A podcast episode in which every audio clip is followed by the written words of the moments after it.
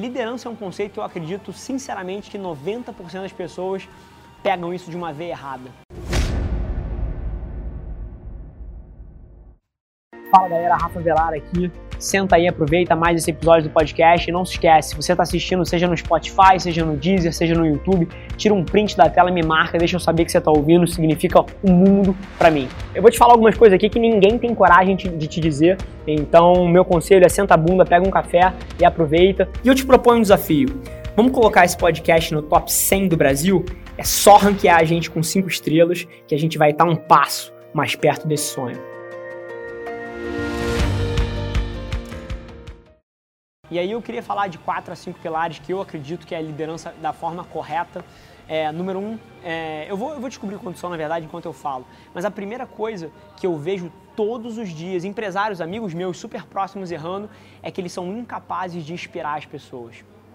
E isso tem umas causas muito simples. Número um, porque essas pessoas estão super ocupadas, a vida de um empresário, a vida de um empreendedor é foda e elas não fazem tempo para dividir a visão dela com as pessoas que, que passam essa jornada com ela.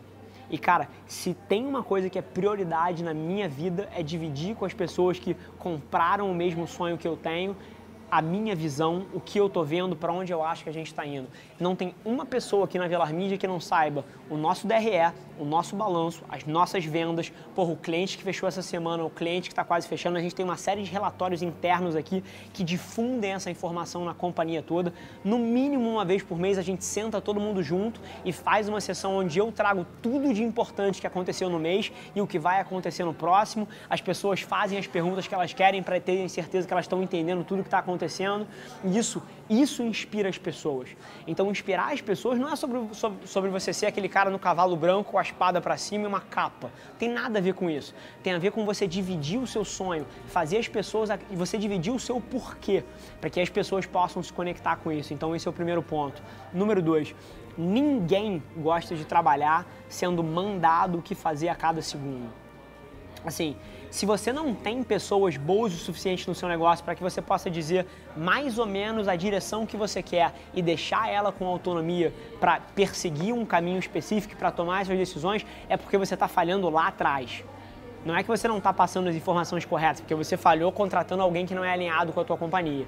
Então, se tem uma coisa que é fundamental para inspirar um ambiente de trabalho que as pessoas sejam apaixonadas por ele, é você ter a capacidade de delegar a forma como vai ser feito a direção precisa estar alinhada, senão essa porra aqui vira uma zona. Mas a forma que vai ser feito, você precisa confiar nas pessoas e deixar, inclusive, com que elas errem um pouco ao longo do tempo para que elas possam aprender.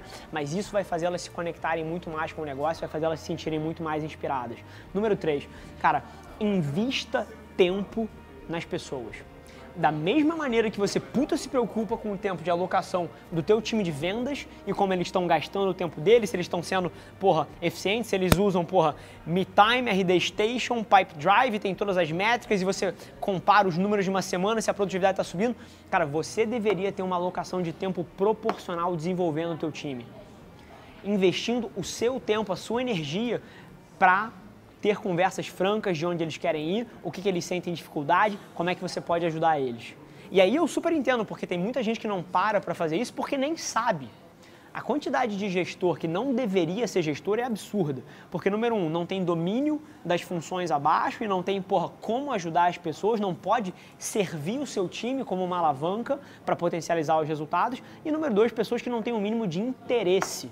É aí que eu vejo o maior problema interesse no ser humano que está do outro lado da mesa. E aí usa as pessoas só como uma ferramenta, uma engrenagem para, porra, a sua máquina de dinheiro para botar dinheiro no seu bolso. É óbvio que você não vai conseguir inspirar ninguém fazendo isso. Ninguém gosta de ser usado, as pessoas gostam de se sentir parte de alguma coisa e se preocupar pelo ser humano do outro lado da mesa é uma parte fundamental disso. Então, invista tempo nas pessoas, desenvolvendo elas, não só como profissionais, mas como seres humanos também. Isso tem retornos desproporcionais ao longo do tempo. E número 4, que é uma coisa que eu diria que são raras as pessoas que eu vejo fazendo. Raras, raríssimas. São as pessoas que estão dispostas de fato a ter sócios nesse sonho. Todo negócio chega num certo momento onde se você é o fundador, se você abriu esse negócio lá desde o começo, você tem o controle da companhia, você é o dono daquilo e você vai e eu vejo isso todos os dias. Porra, pessoas que falam: "Caramba, eu não tenho ninguém tão comprometido quanto eu nesse negócio aqui". Caramba, o que eu queria era uma diretoria, uma gerência e funcionários e pessoas que trabalhassem, porra, tanto quanto eu. Você é maluco? Cara, ninguém vai se comprometer tanto com o teu sonho se você tem 100% desse sonho, se você não divide essa pizza com ninguém. E principalmente, mesmo que você divida essa pizza, provavelmente você ainda assim vai ter muito mais incentivos para trabalhar muito mais que todo mundo. Então, eu não sou lunático ao ponto de esperar que outras pessoas trabalhem tanto quanto eu. Eu tenho muito mais a ganhar aqui, talvez, do que a maioria das pessoas. Então, sim, o meu está muito mais na reta, o meu está muito mais arriscado, o payoff para mim é maior. É óbvio que eventualmente eu vou trabalhar mais que os outros. E eu não espero que ninguém aqui faça igual. Mas, se porventura algum outlier aqui começar a fazer esse tipo de coisa, você precisa aprender a valorizar esse tipo de atitude e precisa. E aí eu gosto de.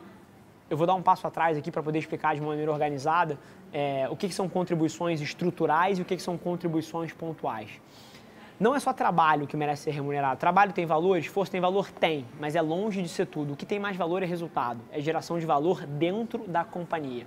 E a maneira que eu gosto de olhar para isso, na hora que alguém contribui pontualmente para o seu negócio, porra, um vendedor que fecha uma puta venda, isso foi uma contribuição pontual. Amanhã, se ele vai para Bahamas e para a praia, esse resultado não continua sendo gerado, aquela venda já passou. Ele não vai vender uma por dia depois. Isso é uma contribuição pontual. E na minha cabeça, contribuições pontuais, mesmo que sejam recorrentes, merecem remunerações pontuais. Então você paga isso com bônus, você paga isso com variável. Agora, contribuições estruturais é o que interessa, é o que eu estou falando aqui no quarto ponto. Que é quando alguém do time de vendas cria um sistema que é mais eficiente e que se você colocar outros sete vendedores ali dentro daquela área, os sete vão performar 20% melhor do que eles performavam antes. Isso é uma contribuição estrutural. Uma contribuição estrutural é alguém cria uma metodologia de gestão de gente que, porra, que evita, que traz o teu churn de 3% para 1%. E você consegue, porra, ter uma continuidade muito maior, uma retenção de talento muito maior. Isso é uma contribuição estrutural. Não é uma pessoa de RH que é excelente com pessoas, mas porra, se ela ficar três dias sem vir para cá, o clima da empresa cai. É um sistema de gestão que funcione. Então isso é uma contribuição estrutural. E na hora que você começa a ter pessoas dando contribuições estruturais para o teu negócio, se você quer manter esse cara no longo prazo, você vai precisar dividir o teu sonho com ele, dar um pouco de participação, colocar ele para dentro do negócio.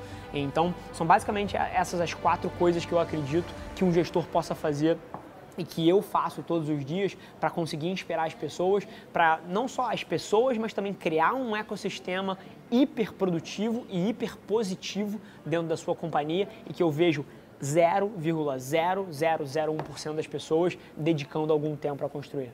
Sem mais delongas, família, é, se você gostou, do conteúdo, cara, compartilha com um amigo seu. Eu tenho certeza que tem muita gente que tiraria valor de ouvir o que a gente fala aqui. Cara, tira um print dessa tela, me marca, deixa eu saber que você está ouvindo. Eu respondo praticamente todos os directs pessoalmente. Vai ser um prazer falar com você também. E não se esquece de seguir as nossas páginas no Instagram e no Facebook para ter acesso a conteúdos exclusivos diariamente. Vamos que vamos.